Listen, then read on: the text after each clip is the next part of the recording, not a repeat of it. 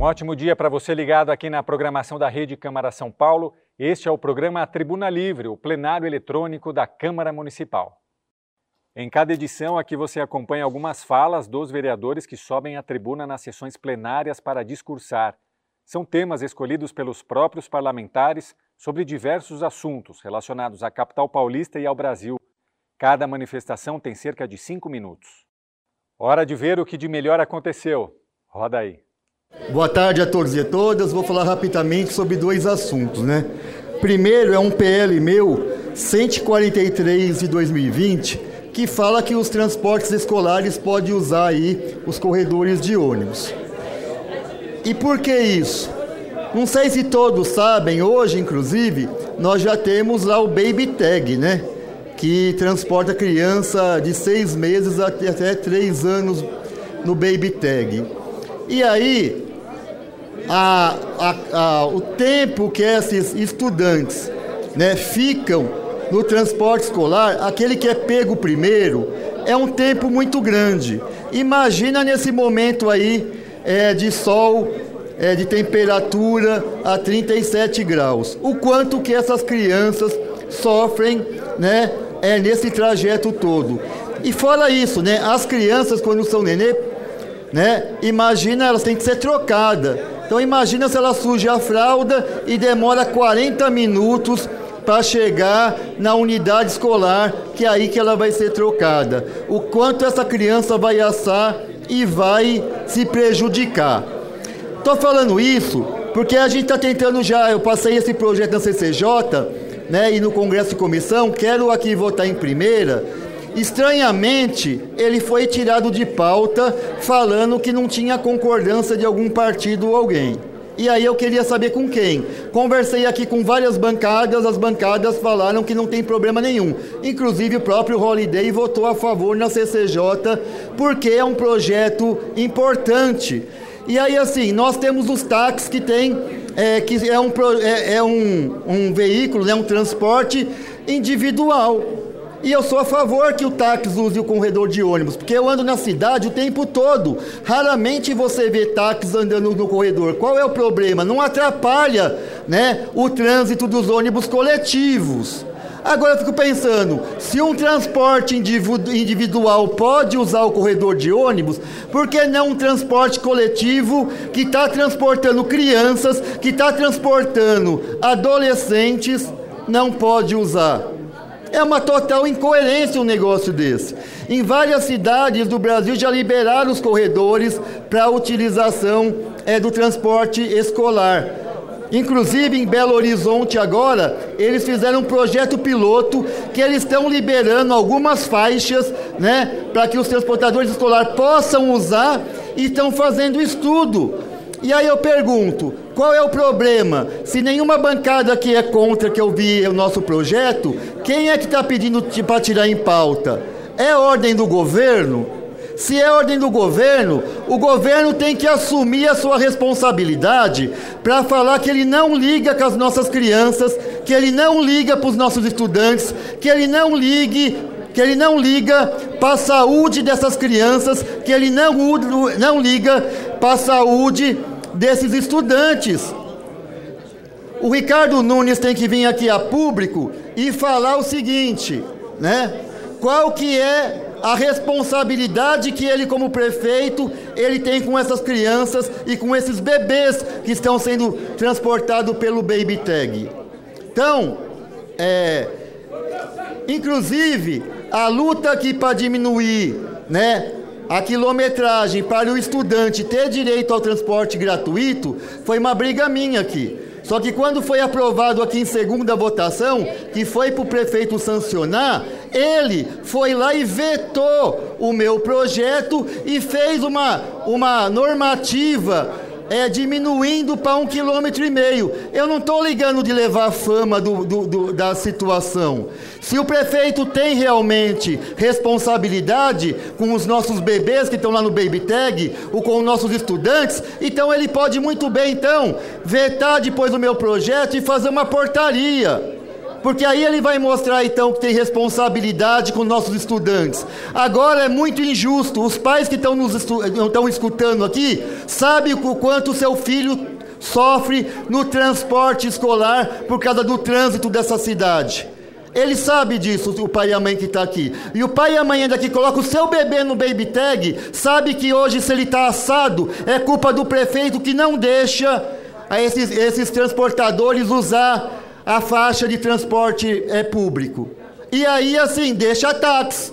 Porque táxi faz o quê? É organizado, faz um lobby e mexe na economia da cidade. Então o prefeito só está ligando para a economia da cidade e não está ligando para os nossos bebês que são assados e que muitas vezes fica doente por causa que fica horas em um transporte escolar.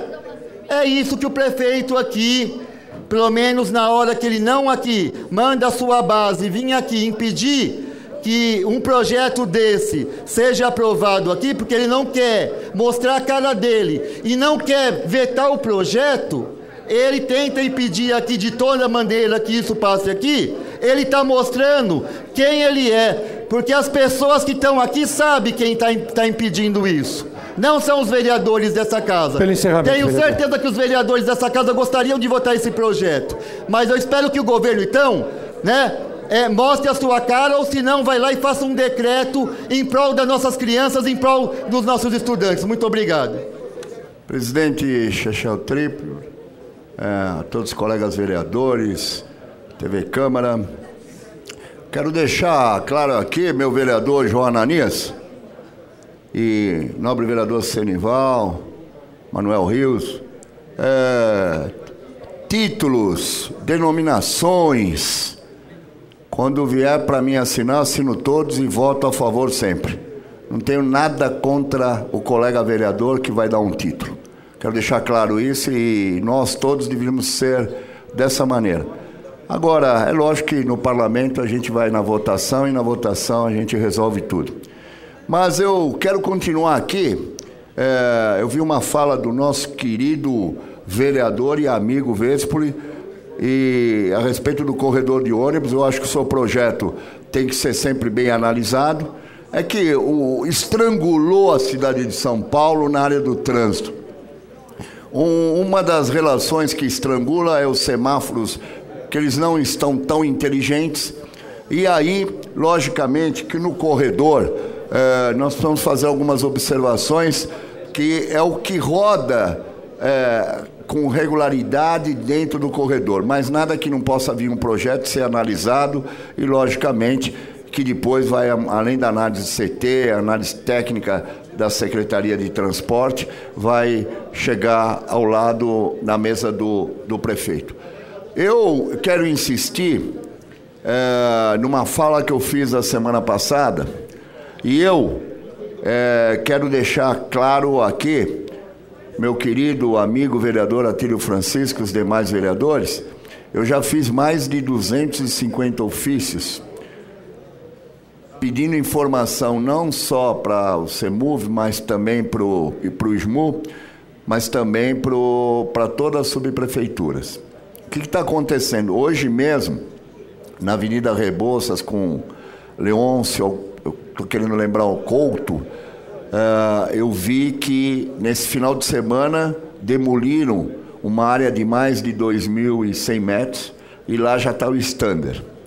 Bom, eu estou pesquisando e vendo que realmente há imóveis na cidade de São Paulo sendo construídos que não tem nenhum tipo de licença, nem de demolição. Ainda está em análise. E, como agora eu fiz é, um levantamento, e pessoas interessantes me explicaram mais ou menos como funciona a aprovação de um projeto. Eu estou pedindo para as controladorias, tem cinco controladorias é, para analisar os processos. E aí, eu estou querendo que eles me informem quem é quem, o porquê dessa condição que está sendo feito nessa área aí das empresas que realmente fazem as edificações na cidade de São Paulo e, logicamente, que eu dei entrada, como tinha falado, dei entrada no Ministério Público para me ajudar na, na análise de tudo. Então, Eli, Eli Correia, oi gente, vereador querido, como todos vocês, eu me sinto assim como vereador que estou aqui há 20 anos, na mão, eu vou falar na mão, de alguns mais espertos engenheiros na cidade de São Paulo, de pelo menos um secretário que está nessa parte do licenciamento, que eles estão fazendo virar a cidade de São Paulo de cabeça para baixo. Aí o que vai acontecer, o que já aconteceu, e vai ter muito mais casos, porque eu mesmo já tenho oito casos levantados. Se entrega um prédio na cidade de São Paulo, de 28 andares, e esse edifício ninguém fez a licença do alvará, olha o absurdo, e não pagou outorga. Não pagou nada de compensação. E aí, é um trabalho danado para poder resolver. Vai demolir o prédio? Como que vai fazer esse edifício? Vai, de, vai demolir? Pronto. Laje de 286 metros quadrados. Apartamento primeiro, segundo e terceiro andar varia de 16 a 21 milhões. Aí nós aqui, às vezes, um amigo vem e fala o que para mim? fala assim: Olha, eu estou fazendo na minha casa uma edícula, eu coloquei duas janelas e pus um tanque atrás. Mas lá foi um, um engenheiro, um fiscal da subprefeitura, e ele nem deixou explicar e já fez uma auto de infração. Agora, eu queria fazer aqui, quero fazer hoje, eu queria falar para os senhores, talvez a semana que vem, eu queria trazer uma sacola de ofícios que eu fiz. São duzentos e pouco já, vai chegar a 300. Eu vou pedir para cada colega aqui colocar a mão na sacola e pegar o ofício que eu fiz para esses departamentos aí, inteligentes, inteligentíssimos, que cuida da área de edificações de licença da cidade de São Paulo. Eu vou pedir para cada vereador colega, vou fazer isso. Pegue um, Aí vai pegar aquele ofício e, por favor, vocês vão pedir informação daquele ofício que eu já fiz há três meses atrás. Sabe o que nós vamos acontecer? Nem polícia. Os senhores da Secretaria de Licenciamento as coordenadorias, cinco coordenadorias, os senhores não. Eu estou falando, eu, Adilson Amadeu, e assumo. Os senhores não têm vergonha na cara do que senhores estão fazendo na cidade de São Paulo. Os senhores estão passando o trem na frente do vagão. Os senhores estão passando o trem na frente de, de qualquer coisa que, de navio, de tudo. E os senhores respondem de uma maneira achando que o vereador, o fiscalizador do município, está engolindo. Quando, quando eu peço uma informação no repique, os senhores vêm aprovado o alvará ou o stander. Pelo encerramento, vereador. Eu vou encerrar, meu nobre presidente. Então, eu quero sim trazer para os senhores, para os senhores puxarem de uma sacolinha mais de 200 ofícios, para ver a barbaridade que uma secretaria e alguns engenheiros estão fazendo na cidade de São Paulo. Obrigada, presidente. Bom, mais uma vez eu gostaria hoje de falar sobre o ataque que aconteceu ontem na escola no Jardim Sapopemba, que infelizmente vitimou a jovem Giovana Bezerra da Silva. É uma vítima fatal que foi ferida. A gente tem feito é, uma grande discussão aqui, essa discussão já aconteceu nessa Câmara por conta de outros ataques que aconteceram em escolas estaduais, e a gente gostaria de lamentar que esse não tenha sido o primeiro ataque, que essa não tenha sido a primeira perda que a cidade de São Paulo, que o estado de São Paulo tem. E a gente gostaria de lamentar essa perda justamente porque a gente tem feito a discussão também sobre a circulação de armas aqui no nosso estado, no nosso município e no nosso país. É, infelizmente, a arma que vitimou a estudante Giovana era uma arma registrada, era uma arma de um familiar é, do outro adolescente do jovem que fez o ataque. Mais armas circulando, no nosso ponto de vista, circulam mais risco e, inevitavelmente, mais mortes para a nossa juventude, é, seja acidentais ou sejam intencionais, como infelizmente aconteceu ontem. A situação que vivem os jovens na escola é extremamente preocupante. Eu tenho uma filha adolescente que estuda numa escola estadual em São Paulo e a gente sabe que toda vez que acontece um ataque desse tipo, todas as famílias ficam em estado de alerta, porque isso tira a paz e tira a confiança de todas as famílias é, da segurança que seus filhos têm nas escolas. É, isso Desse, desse, tipo de violência que acontece na escola já tem se tornado aqui um debate franco, porque a gente tem denunciado que várias vezes quando acontece esse tipo de ataque, a gente observa também que, precedendo a isso, aconteceram vários problemas de discurso de ódio dentro das escolas. Várias vezes aconteceram é, de violências anteriores nas escolas. Várias vezes acontecerem desses estudantes terem denunciado, dos professores terem denunciado, da comunidade escolar terem denunciado que o ambiente escolar tem se tornado um ambiente violento e inóspito.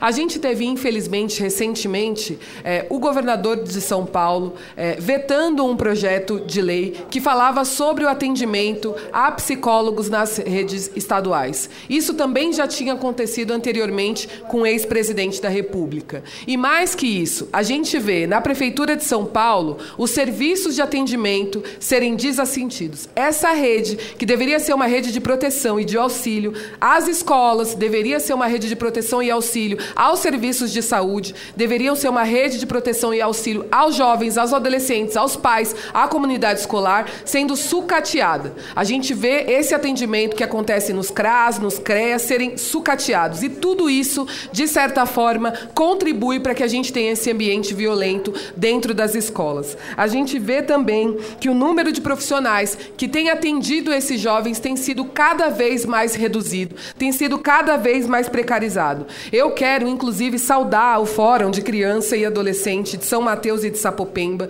que ontem atuaram rapidamente, tanto no acolhimento às famílias da escola é, no Sapopemba, nosso mandato também teve presente lá falando algumas famílias, que rapidamente soltou uma nota e um pronunciamento sobre o que aconteceu e que tem chamado reuniões no território para discutir a situação do território.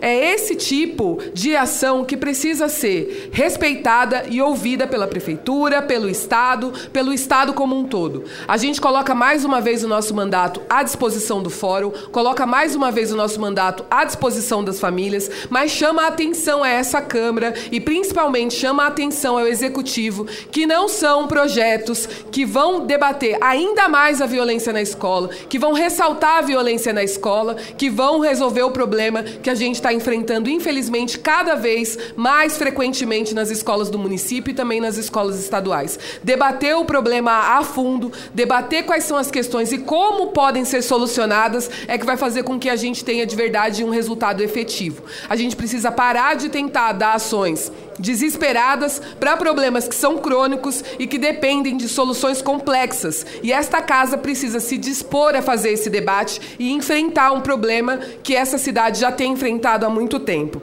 E por fim, eu quero lamentar profundamente uma outra situação muito triste que aconteceu é, essa semana, uma fala racista do vice-governador no estado de São Paulo, é, numa audiência no Tribunal de Contas do município. Essa casa há pouco tempo caçou um vereador por conta de falas racistas e debatendo o projeto das câmeras né, de reconhecimento facial, câmeras que sabidamente erram mais contra a população negra, contra a população trans. O governador de São Paulo, o vice-governador de São Paulo, teve a coragem de falar que tudo bem que essas câmeras foram utilizadas no estádio do Palmeiras, porque se tivessem sido utilizadas em outro estádio, talvez eles tinham preso mais pessoas. Claramente fazendo uma referência ao fato dessas câmeras serem utilizadas contra a população negra dessa cidade. Obrigada. Presidente. Muito obrigado.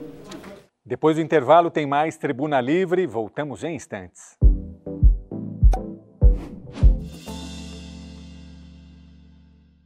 Continue de olho no trabalho dos vereadores, acesse a nossa playlist no YouTube por meio desse QR Code que aparece aí na sua tela e saiba tudo o que acontece na maior casa legislativa da América Latina.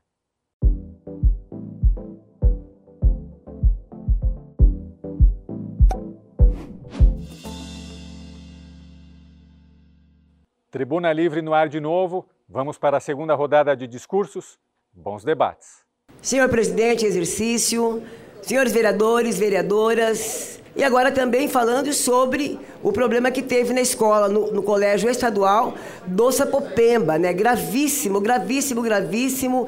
É, é, a gente fica indignado de ver como é que tem ainda situações acontecendo de agressão aos nossos alunos das escolas. Eu, como mãe, professora e hoje presidente da Comissão de Educação, Cultura e Esporte, tenho muito a lamentar e dizer o seguinte: nós precisamos fazer um chamado para os pais e para as escolas. Tem que haver uma ação conjunta com as escolas e os pais. Super importante, porque será que na escola o inspetor de aluno, o professor, o diretor percebeu que o menino que virou assassino com 16 anos de idade, ninguém percebeu que ele, tinha, que ele estava sendo, é, ele estava sofrendo bullying? Será que ninguém percebeu isso? Porque ele falou, ele acabou de atirar na menina de 17 anos, depois de mais dois meninos, jogou a arma no chão e se entregou e falou: é porque eu sofria bullying. Ela batia em mim todo dia, mas gente.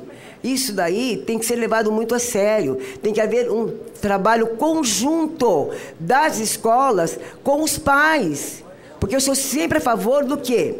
Quem educa não são as escolas. Quem educa são os pais. A educação vem de casa, vem do berço materno e paterno, inclusive é, aprendendo a respeitar Deus, a fazer oração para Deus, a rezar, a orar para Deus antes de dormir todos os dias, rezar o Pai Nosso, o que a gente aprendeu e o que eu também ensinei os meus filhos e que eu acho que todos os pais têm que ensinar os seus filhos e muitos fazem isso.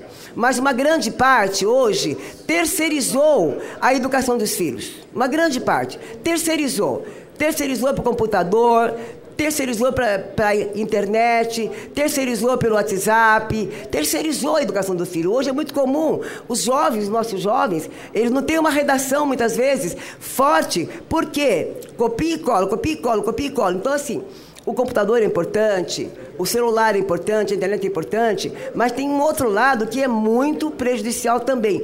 Por isso que tem que haver um esforço conjunto dos pais, da família, com os professores, com os diretores, com a escola em geral. Que eu acho que num caso desse, se a escola está atenta, ela vai perceber que o menino está sofrendo bullying, ela vai chamar quem está fazendo bullying, ela vai conversar, vai chamar o pai, vai chamar a mãe, vai chamar a família. Tem que ter um trabalho conjunto. Não estou ocupando a escola, que até porque é do Sapopemba, conheço bem o colégio Sapopemba, conheço bem a seriedade deles, é um colégio estadual do Sapopemba, conheço muito bem a seriedade deles, mas esse alerta serve para todas as escolas, municipais, estaduais, particulares, todas as escolas, fazendo um esforço conjunto de união para descobrir o problema antes de acontecer. E também para garantir, para melhorar a segurança nas escolas, nós temos aqui vários projetos. Um deles, o prefeito encampou, que o meu era botão do pânico, ele lançou o botão de alerta, o prefeito Ricardo Nunes, obrigada, lançou o botão de alerta para que professores, os diretores, aqueles é, assistentes mais próximos dos alunos têm um botão de alerta. Um botão de alerta, recebe um botão de alerta que na, na, iminência de ver uma agressão, de ver uma violência, de ver um ataque desses, um ataque absurdo desses, eles terão o botão de, do pânico para acionar e chamar a polícia militar ou a GCM em tempo real. Também temos o outro, esse daí já está em vigor, é, lançado pelo, por um decreto do prefeito Ricardo Nunes. Nós temos dois projetos aqui na Câmara, inclusive um deles é em coautoria, para colocar detectais nas escolas. Sou totalmente a favor, gente, totalmente a favor. A criança não vai entrar com uma arma na escola, nem arma branca e nem arma. Não vai entrar. Então, outra coisa também, para que se destaque um GCM, que foi, a, a GCM foi criada para cuidar das escolas a princípio. O meu irmão Euripides Salles, quando fundou a GCM junto com o, o prefeito Jânio Quadros, o principal objetivo era cuidar das escolas. Hoje a GCM tem um ângulo muito maior, muito maior, e trabalha muito bem. Só que nós precisamos de um número maior de GCM, se bem que a maior formatura da guarda aconteceu esse ano com o prefeito Ricardo Nunes, quase mil guardas é, tomaram, assumiram, é, foram formados, agora mais 1.500 e mais 500 daqui a pouco. Mas nós precisamos de colocar um guarda em cada escola, porque o guarda sabe identificar melhor. O professor, muitas vezes, não é preparado, o diretor não é preparado, mas o guarda é preparado para isso. Então, é, é esse outro projeto meu é para colocar um guarda em cada escola, que é super importante para garantir maior segurança para esses alunos, professores, todos que trabalham nas escolas, monitores, serventes, enfim, todos. Eu acho super importante isso, porque não adianta esperar acontecer, né, gente? Cada vez que acontece, a gente entra em pânico, a gente entra em desespero. Imagina essa família, sou solidária a essa família que perdeu a menina de 17 anos, a essa família que tem seus filhos que foram atacados, a essa família desse menino que foi, que virou assassino com 16 anos. Eu sou solidária. Nós temos que ser solidários, mas nós temos que não só ficar em oração, como também arregaçar as mangas e buscar políticas públicas melhores para diminuir a violência nas escolas. Isso é super importante. E hoje, inclusive, na CPI da violência. Vereador, já encerrou? Já faz tempo? Nossa. Então tá bom, gente. Então amanhã eu, eu continuo a minha fala, é que a gente se empolga, né? O assunto é tão importante e a gente acaba passando do horário. Então, muito obrigada, vereadores, e amanhã a gente continua, porque nós temos muitos assuntos mais a falar nessa tribuna, que é a maior Câmara Legislativa da América Latina. Muito obrigada. Obrigado, presidente Chechel Trípoli. Boa tarde a todos que nos acompanham pelas redes sociais. É, vamos continuar trabalhando aqui na nossa cidade de São Paulo para que a, a, as situações de dor, de aflição sejam diminuídas. Infelizmente, nós tivemos, já vários vereadores comentaram aqui, a questão relacionada àquela escola lá em, em Sapopemba e nós sabemos que ainda há muito que ser feito e a gente volta a bater naquela tecla de que precisa ser discutido a questão de nós termos equipamentos de segurança nas escolas. Eu acho que isso precisa ser debatido, não tem problema de um discordar, o outro concordar, o outro discordar, mas nós temos que ter um amplo debate porque não é possível, não tem como uma, um diretor de colégio conseguir vigiar todos os alunos, não tem como, é, é, por exemplo, os pais ficarem controlando o comportamento dos seus filhos, não tem como é, é ter uma vigilância é, total e completa e para evitar determinadas situações, a não ser que algumas regras sejam de fato efetuados. Agora, quando se fala em alguns equipamentos para melhorar a segurança, nós temos críticas de todos os lados. Eu não tenho problema em relação à crítica. Agora, eu acho que tem que ser colocado na mesa e tem que se discutir, mas alguma coisa precisa ser feita, porque até quando nós vamos continuar todo ano ouvindo notícias de que algum aluno morreu numa escola e trazendo esse espanto, esse sofrimento, essa dor para todo mundo. E aproveitar para externar a nossa solidariedade a todas as famílias que de alguma forma foram atingidas com essa infeliz tragédia ocorrida nessa escola. Muito obrigado, presidente. É isso aí, pessoal. Obrigado pela companhia. O Tribuna Livre volta no próximo programa com mais discursos dos vereadores da Câmara. E antes de me despedir, reforço o convite para você acessar a nossa playlist no YouTube. E até mais, Rede Câmara São Paulo, sua conexão com a política da cidade.